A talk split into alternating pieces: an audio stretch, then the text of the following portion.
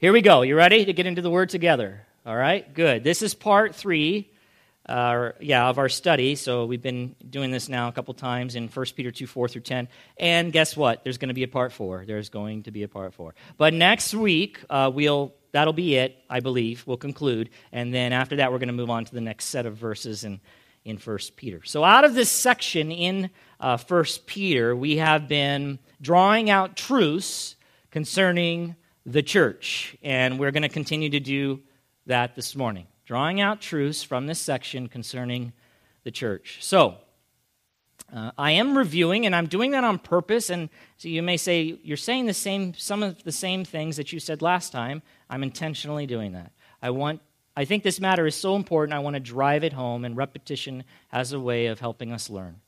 And so I'm hoping to say it maybe just a little bit differently, and, and you'll, it'll maybe click or it'll just drive home uh, your convictions concerning the church and, and make them more biblically centered. So, here are a few things we've covered so far in part one and part two. Okay?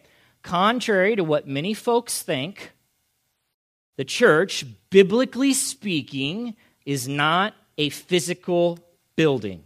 Okay? It's not a physical building. I know I know we talk about it in those terms or in that way, and you know sometimes we just can't help it the way we talk talk about it or use it. It's just kind of natural for us to speak of it. We're going to church, okay? But it, I want to make sure that you're clear whenever you're talking about or thinking about it that you're thinking of it biblically. It is not a physical building. The church, the redeemed people of God, gather in a building, which is what we're doing right now. Um, but the church is not actually the building. However, the church is described or pictured in 1 Peter as a building or structure of sorts. Uh, specifically, or more specifically, Peter refers to the church as a, quote, spiritual house. Spiritual house. And it is the Lord Jesus Christ who is both the cornerstone, verse 6 of our text, and the living stone, verse 5 of our text, of this spiritual house, the church. And this building imagery, if we stop to think about it, is uh, rather instructive, or can be. So, being the cornerstone of the building, Jesus gives the structure. And I'm not going to go into a lot of detail here, this is just review. But being the cornerstone of the building, Jesus gives the structure, or that is the church, strength and stability. Strength and stability. Uh, by the way, just a side note cornerstone, if Jesus Christ is a cornerstone, it implies there is a building that's going to be built. You don't lay a cornerstone without then building a building. Okay? And as the living stone, he gives life to all the other stones that make up or constitute the structure or spiritual house that is the church. And the other stones of the building are all those, in case you forgot, who have been united to Christ through saving faith in Him alone. That is, the redeemed, the saved, those who have been born again. And one of the implications or conclusions that can be drawn from the fact that Jesus Christ is the cornerstone and living stone of the church is that Jesus is absolutely everything to the church, the spiritual house. And being everything, he should therefore be the focus of the church, of the people of God, of the community of believers. He should be valued and exalted above all else by the church or the other stones of the building. He is the stone. He is the great stone of the building. So the church should always be about the business of magnifying Jesus, honoring Jesus, of living for Jesus, because Jesus is the most important stone of the structure. You with me? Additionally, the church, the spiritual house that is being built on Christ, is, as we've said, I've said over and over again, is collectively made up of Christians, also referred to as the living stones of the building. Jesus is the living stone, but the other Christians who constitute, constitute the building are also referred to as living stones. Why? Because the living stone has given them life. And as I said last time, picturing the church as a structure or building collectively made up of living stones or Christians certainly implies that God does not desire or want Christians to live out their Christian lives in isolation. He, he does not. The scriptures do not picture the Christian life that way. But rather God's desires for the believer to unite with, get plugged into, be involved with the church or a local congregation or assembly of believers, Christians, followers of Christ, which is the local church. Someone uh, had came up to me after last week. They were just asking me to flesh it out a little bit more of the sermon from last week, which is always was helpful for me to think through that as well. And we were just talking about, you know, of various things, and also that God does not desire people to live in isolation, but to be connected to the church. The very imagery of a structure together pictures that. It doesn't picture anything else. It doesn't picture the idea that Christians would just be all out on their own, doing their own thing. But the individual had brought up that sometimes people have been part of a uh, plugged themselves into a local church christians and they had a very bad experience. And that is that does happen. And then therefore based on the bad experience they they choose to separate themselves in a sense from the building you know not be part of the building in a sense. Not be plugged in. Um, you know, I, I understand all that. I get that. And that is unfortunate because we live in a fallen world. And, and there, you've heard this probably so many times there is no perfect church. But beyond that, sometimes there's churches that are bad. Bad. That may be the case. You know, but sometimes it's also the case that the person leaving or having the bad experience, when you look into it a little bit deeper, um, they may have some fault in that. Sometimes that needs to be worked through. Maybe, they, maybe God needs to get a hold of them and work through that, that it wasn't just a bad church, but maybe they didn't like being uh, disciplined or instructed or exhorted. There's always that matter as well to consider on the other side. But I would, I would say this if I had a, a bad job experience, a really bad job experience, you know, and you can imagine, which probably many of you have had and then I left. You know what I'm going to end up doing? Staying home? I'm going to go get another job. Even though I had a very bad experience, I'm going to get another job. Now, why would I do that? Huh? I, well, I have to have one. I mean, theoretically, you don't. You can live off the government, I guess. I mean, theoretically, you don't. But we value what the job could potentially accomplish for us, bring to us, right? There's still some value. So we recognize, all right, not every job's going to be wonderful, but jobs in and of themselves, just because I have a bad experience, doesn't mean I'm going to say no more jobs.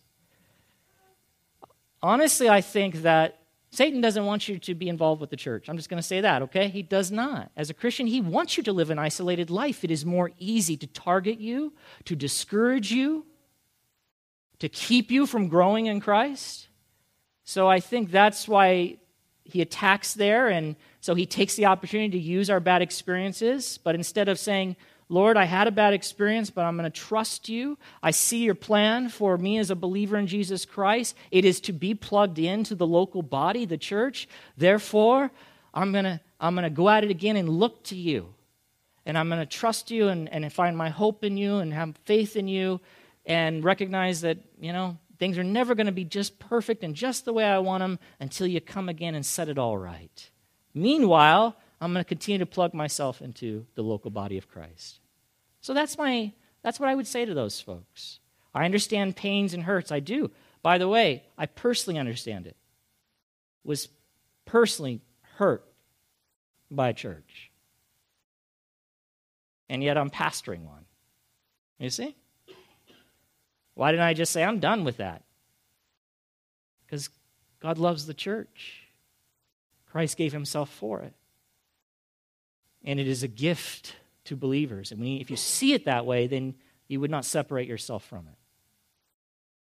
I hope that was helpful.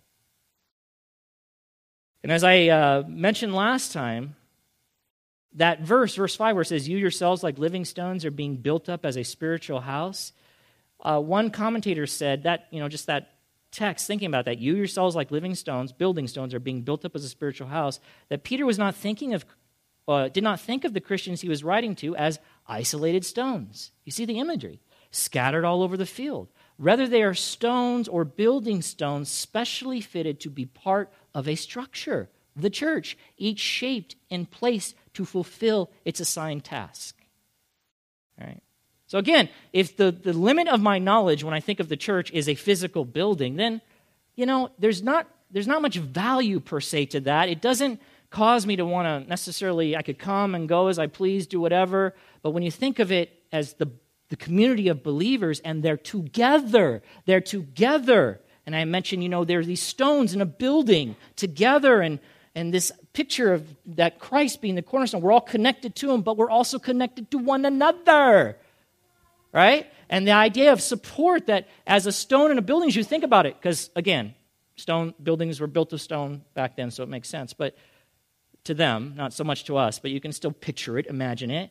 I am, I am not only a stone in the building, therefore supporting other stones above me, but I'm being supported from underneath or around as well. The imagery is beautiful if you think of it rightly, which I'm, I'm trying to help us do. Okay? And it just uh, puts a picture in your mind of the church that is glorious and is appropriate. So, by the way, on that note of living in isolation, let me say this as well. Why we, why we are not to, why God did not design us to, that it doesn't fit with the imagery that is the church. But think about this for a moment. Think about all the one another commands the one another commands that are given to the church in the New Testament. They're given to the church, to the people of God, given to local churches, written the letter Ephesians, Colossians, Philippians, Romans, written to local churches, okay? But think about the one another commands. And I'm taking this now again from the discipleship material that I had talked about either last week or the week before that I wanted to promote again and encourage you to get involved with, and you have no idea what I'm talking about. That's okay. Ask us, and we'd love to share more with you. Eric Davis, right there. Raise your hand. Uh, that one, because we have two of them now. By the way, welcome back. Welcome back. The other Eric Davis. Good to see you.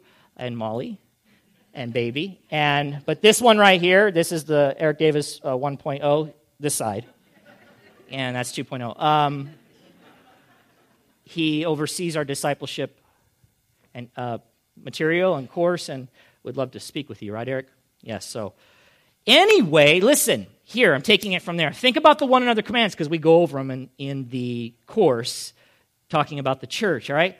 Love one another. I'm just going to rattle them off. Love one another. Live in harmony with one another. Welcome one another. These are all from the scriptures.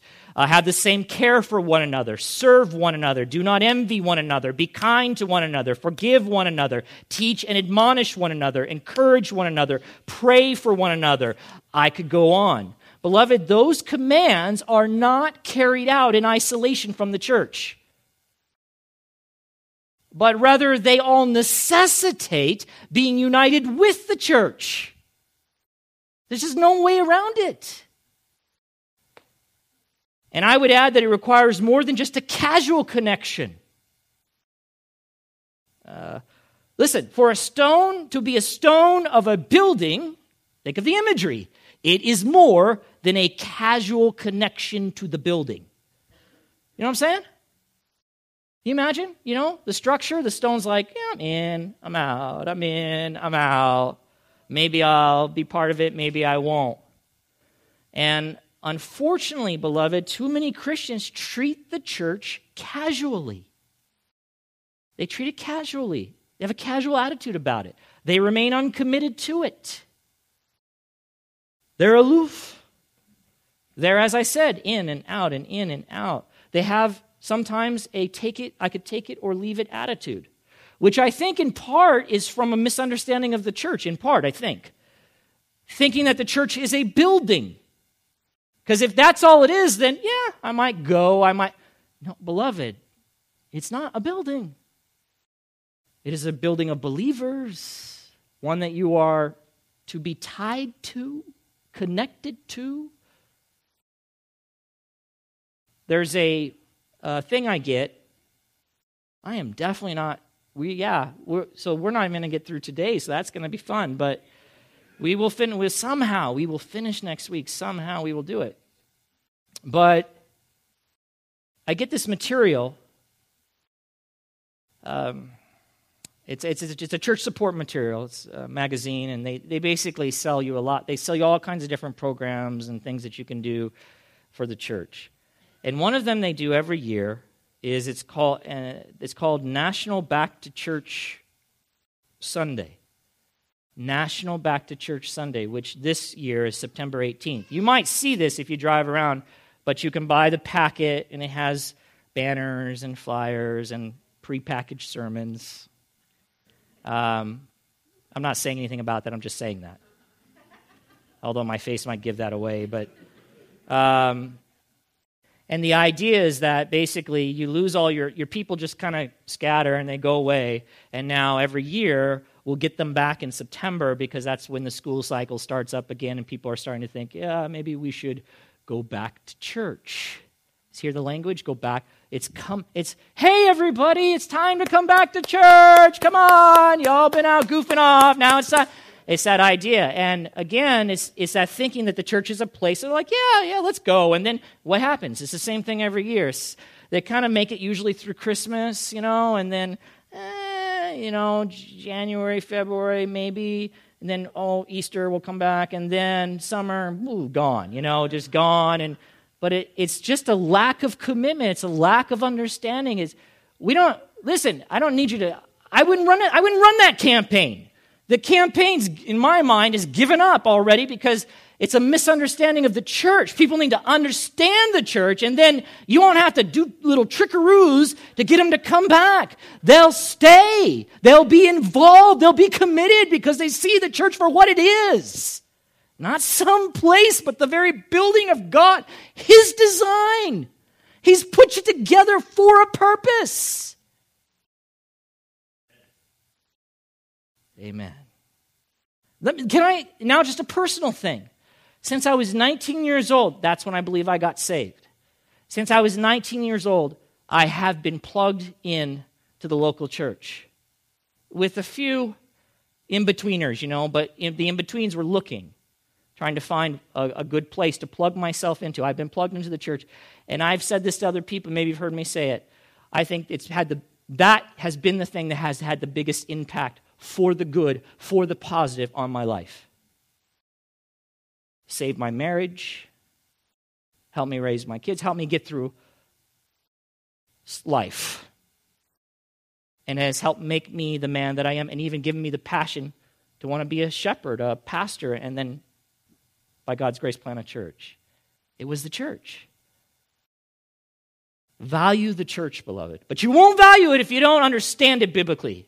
So understand. That's why I'm spending so much time. Understand it, and as you understand it, you will value it. All right, the text. 1 Peter 2, 4 through 10. We're going to read the whole section, and then we'll just kind of pick up where we left off last time. As you come to him, Verse 4 A living stone, rejected by men, but in the sight of God, chosen and precious. You yourselves, like living stones, are being built up as a spiritual house to be a holy priesthood, to offer spiritual sacrifices acceptable to God through Jesus Christ. For it stands in Scripture Behold, I am laying in Zion a stone, a cornerstone, chosen and precious, and whoever believes in him will not be put to shame. So the honor is for you who believe. But for those who do not believe, the stone that the builders rejected has become the cornerstone, and a stone of stumbling, and a rock of offense. They stumbled because they disobeyed the word, as they were destined to do. But you are a chosen race, a royal priesthood, a holy nation, a people for his own possession, that you may proclaim the excellencies of him who called you out of darkness into his marvelous light. Once you were not a people, but now you are God's people. Once you have not received mercy, but now you have received mercy. Mm. Mm, mm, mm. Now, looking back at verse 4, Peter says, this is where we're just picking right up where we left off. We're going to look back at verse 4, phrase I didn't, or section there I didn't cover. He says to his Christian readers, okay, as you, the you is plural, it's not individual, you, you Christians located in these various local churches, as you come to him. Literally, in the original, it says, to whom coming? To whom coming? Which I say that to say this because it follows verse 3 context. Just I want to point something out to you. If you let your eyes glance back up at the end of verse 3, it says, If indeed you have tasted that the Lord is good, to whom coming? Verse 4. Okay? So what, what am I pointing out? The end of verse 3, 1 Peter chapter 2, verse 3, if indeed you have tasted that the Lord is good, that's a quote from the Old Testament. It's from Psalm 34, 89. There in Psalm 34, 89, the word Lord there is Yahweh. It's the name of God. It's the name of God. It's God's name. So, if indeed you have tasted that the Lord, Yahweh, is good, to whom coming, and then he goes on in verse 4, right? And we know that to whom coming is clearly Jesus Christ, the living stone. Huh? I just want to point out Peter has no problem applying the name for God to Jesus Christ. Did you see that? He has no problem referring to him, this one, the living stone, Jesus Christ, as the Lord, which is Yahweh, God. Jesus Christ is God. And yet we still have people, you know, cults and various organizations trying to tell you he's not. He is. He is God. This is why he is worthy of our worship, worthy of our lives. This is why he is the great stone of the church. He is God in the flesh. So, just wanted to point that out. Now, concerning verse 4, the verb translated is just a verb translated there as you come. As you come. That verb is used in Hebrews, another book of the Bible, in various places to depict believers drawing near to God for intimate fellowship and worship. Okay? As you come. So, again, I'm trying to help you understand as you read it, as you come, like this, as you come. The idea is drawing near to God, not just walking to Him. It's drawing near to God for intimate fellowship and worship. Drawing near. Specifically, here we're drawing near to Him, the living stone, Christ, right? Additionally, the verb is in the present tense, meaning this. I'll tell you what that means. It, it means that it is a continual or repeated coming or drawing near. It's not a one time I drew near, it's a drawing near. I continue to draw near to this one in communion and in fellowship, intimate fellowship, and in worship. So I say all that to say this I don't believe it is a reference, as some have suggested, as you come, to the first time a sinner comes to Christ or draws near to Christ for salvation. I don't believe it's that. Certainly that's included. It has to begin somewhere, but that's not what Peter's talking about. He's not saying, you know, he's not saying, based on the tense of the verb, he's not saying, remember, you came to him, or having come to him in the past, or since you have come to him, then you yourselves are like, like living stones are being built up as a spiritual house. That imagery kind of pictures something like this. Remember, you came to him, and then he made you a living stone and he, he plopped you in the house, the spiritual house. No, it's as you come, as you, as you continue to draw near to him, okay, verse 4, as believers in Jesus Christ, as you continue to go to him, God is building you up as a spiritual house. It describes here what those who constituted the church, or Peter's Christian readers, who were all part of local churches, were continually doing. One commentator will just restate what I said, but just good to see it repeated. This coming does not refer to an individual's initial commitment to Christ, but to the voluntary, repeated, or habitual coming of believers to Christ for sustenance, nourishment, and fellowship. So let me paraphrase it this way verse 4 and 5. As you believers, Christians, who, as I said, were all part of different local churches for which, to which Peter was writing, as you repeatedly come to him, Christ, for sustenance and fellowship, the living stone of the church, or the structure of the building, you yourselves, or you also, as living stones, are being built up as a spiritual house. And that word built up, it can just mean something as simple as build or construct, but it can also mean or make more able or strengthen. Make more able or strengthen. So, as I just said, as Christians who make up the church continually draw near to Christ, means it's something we continually need to be doing. That is the cornerstone, the living stone of the church. Then the community of believers is built up into all that God desires it to be. You know what that tells me? Again, we're just shown we are completely dependent on Christ as the church. We are completely dependent on Christ. The church will not be strengthened, the church will not be built up unless the church is continually drawing near to the living stone of it, continually worshiping Him, continually having intimate fellowship with Him. Got it? Okay. Now, what is God's purpose for his people, for the church that he is building up as they continually draw near to Christ? What is its function? What is its intended purpose for this building? What is it? It's there in the text. Let's look at it. 1 Peter chapter 2 verse 5. So, you yourselves or you also as or like living stones are being built up as a spiritual house that is the reality. And here is the purpose to be a holy priesthood.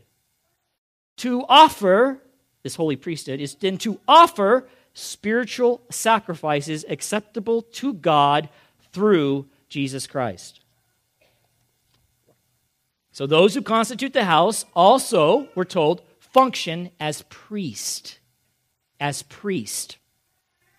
One writer says this believers not only make up the church, but, what's it say?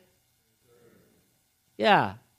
Do you think all this service stuff is just, you know, you know, we're maybe some folks they just that's why they have us here. They have us here because they need us to serve, right? Uh, beloved,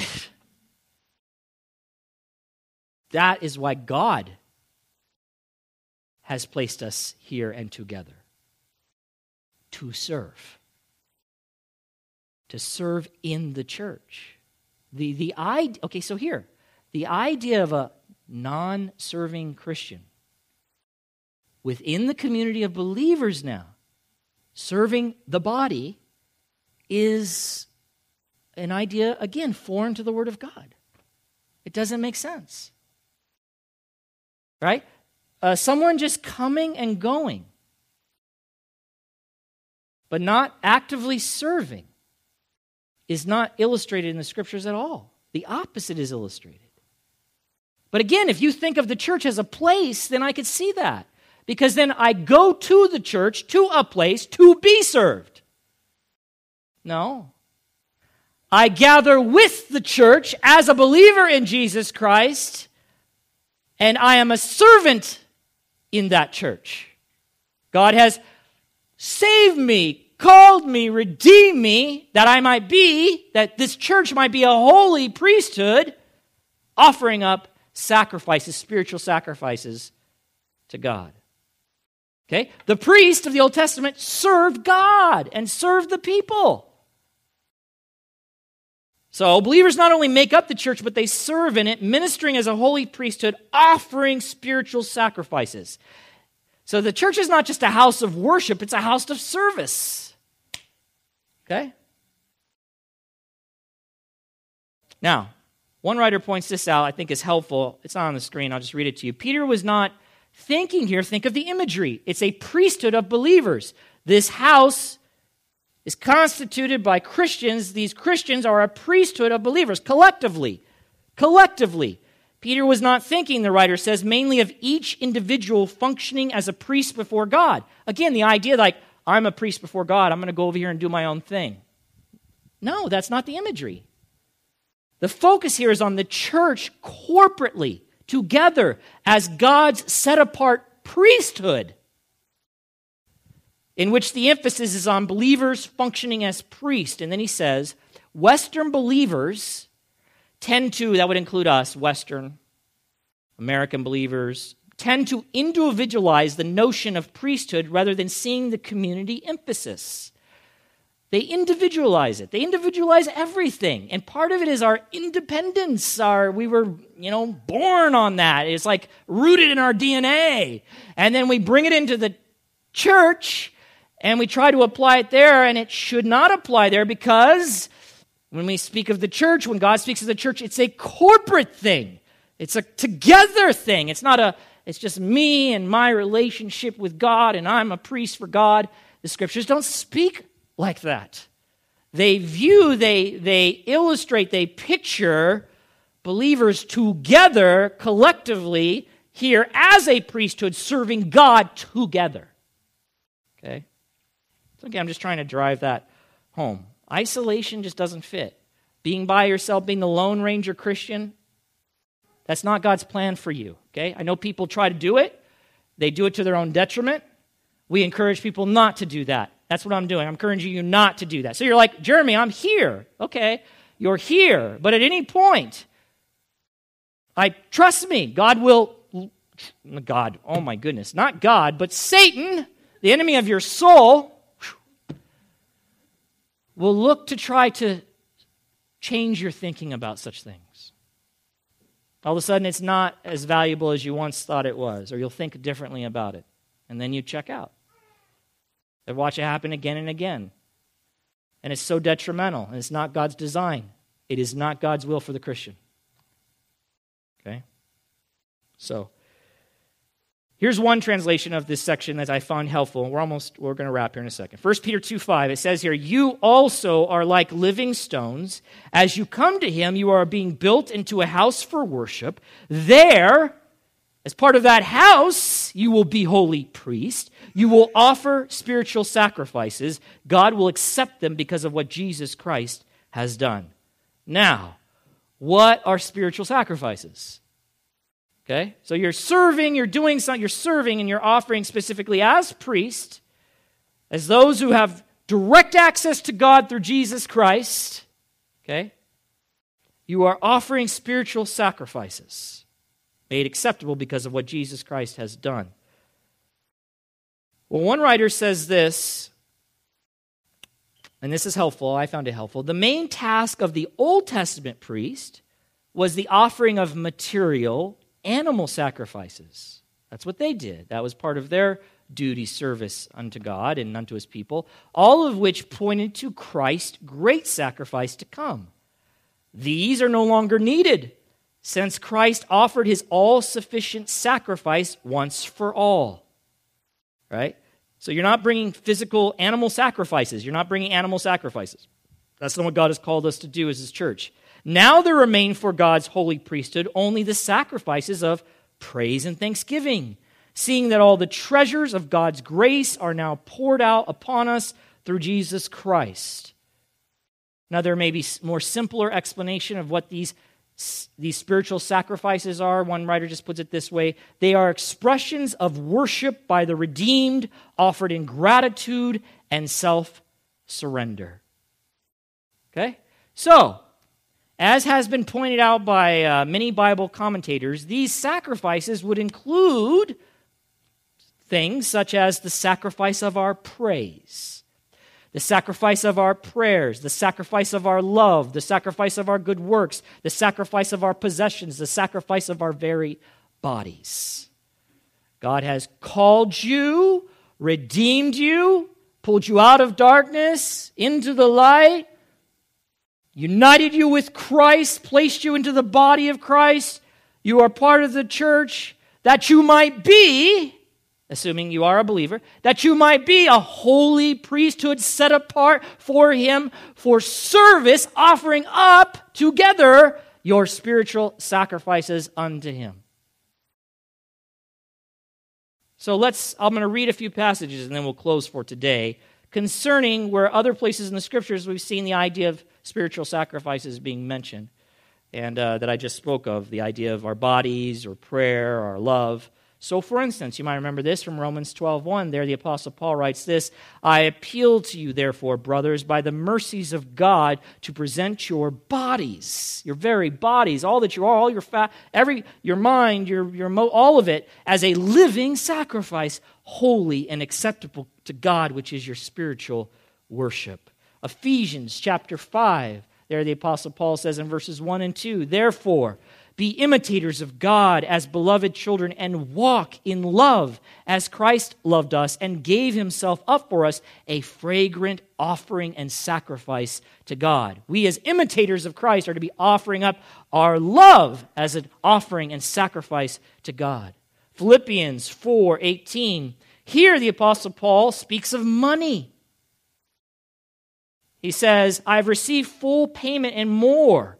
He needed support in his missionary endeavors, and he looked to the church to make sacrifices financially that he might fulfill the great commission that he was called to, to make the gospel known to the Gentile world. He says, I've received full payment and more. I am well supplied, having received from Epaphroditus, a member of the church, the gifts you sent, a fragrant offering, a sacrifice, acceptable and pleasing to God. These are all spiritual sacrifices made by the priesthood, priesthood of believers, the church. Hebrews 13, 15, and 16. Through him, then, let us continually offer up a sacrifice of praise to God. That is the fruit of lips that acknowledge his name. Another translation says the fruit of lips that confess his name. They make his name known. They speak the truth about God and Christ. And then in 16, we see another sacrifice. Do not neglect to do good and to share what you have, for such sacrifices are pleasing to God. Beloved, we're going to have to end there because time is up. Time is up. The church is not a building, the church is the redeemed people of God, connected to Christ, the living stone, the cornerstone, the great stone, connected with one another, but it's not just a building that sits there. Huh? Look at the pretty building. This building is active. This building has been built and is being built that it might serve God. It has been set apart just as the priest of old, it has been set apart for a purpose, sanctified that they might give their lives and all of it in the service of God, which includes serving one another and serving the world that we live in by making Christ known. That's the church. That's the, that's the glory that is the church. It's active, it's serving God, it's together, it's united, it's glorious. I hope, I hope, as we continue to just punch away at this and, and again repeat the same things over and over again, that um, your view of the church will be elevated. Or if it is already elevated and appropriately aligned with the Word of God, that it might just be confirmed in your mind and your heart. And I'll say this because I have to, because I didn't get to it. It's in the next section, but I don't want to not say it. We're going to find out as we begin to look here when Peter begins to speak about the stone. So I'm going to come back to it next time and hit it in more detail. But just because you're sitting in here, again, this is a misunderstanding of the church. I go to church. No, you, you don't really. You might be here, which means you're here and you might be part of the church because you are united with the church through Christ. But if you are not a believer in Jesus Christ, you are not part of the church. You are not part of the church. If you don't have a personal relationship with Jesus Christ, you are not part of this building unless you are connected to the cornerstone of the building. And I say that, and I'm emphasizing that because in any given local church, there are folks that are there who are not actually part of that community of believers because they've never placed their faith in the Lord Jesus Christ. Just had a, a, young man I got to speak with. He grew up in a Christian home. Okay? Great privilege. And so he part of what Christians do is they fellowship with other believers, the church, right? But that young man finally came to a point where he understood he didn't have a personal relationship with Jesus Christ. So even though he was here week after week and has been, and probably in his other time in history, another church and place there, he was never part of the church. He was never part of the church. He is now because he's given his life to Jesus Christ. That's so important to get because I'm, I'm fearful that because people think wrongly about the church, I, I go to church, so I'm part of the church. No, you are not, unless you are connected to that living stone. And you're only connected to the living stone through repentance and faith in Him. That's the only way to get connected. You remember Jesus said, I am the way and the truth and the life, and no one gets to the Father except through me. Jesus, let me just add another illustration. He's not just a living stone, the foundation of the church, or the, I'm sorry, the living stone, the cornerstone of the church. He's the door. He speaks of himself that way. He's the door of the church. You don't really get into the, you know, not really, you don't get into the church. And because we think of the church as just a building, yeah, I'm in the church. No, you're not. And beloved, Christ is coming back for his church. And all who are not part of the church will face judgment. So let me appeal to you. You who do not have a saving relationship with Jesus Christ, week after week, we, we make it available for you to come up and speak with someone up here who would love to talk to you about that. Or you can even write it on your connection card. Maybe you got to jet out of here after the service because you're really hungry which is not a good reason to again walk away from Jesus Christ. There's actually no good reason. But if you must, you can put it on your connection card. I'm interested in starting a relationship with Jesus Christ. We will call you. We want to talk to you about that. Because if you don't have one, when He comes, and beloved, He could come any moment. There's nothing that has to happen before He comes for His church, not according to God's timetable. Nothing. When he comes, he's coming for his church.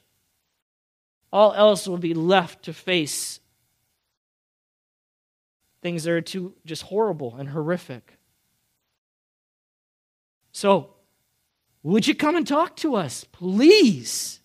If you know, and the Spirit is even working right now to convict you that you don't have a relationship with Jesus Christ, you're here, yes, but you don't know Him. You are not united with him. You don't live for him. You don't really care about him. Not really. You're kind of just going through the motions. You may come here because your mom and dad come here. You may come here because, I don't know, you're lonely. There could be a lot of reasons. But if you don't have a personal relationship with Jesus Christ, you're in trouble. You're in trouble.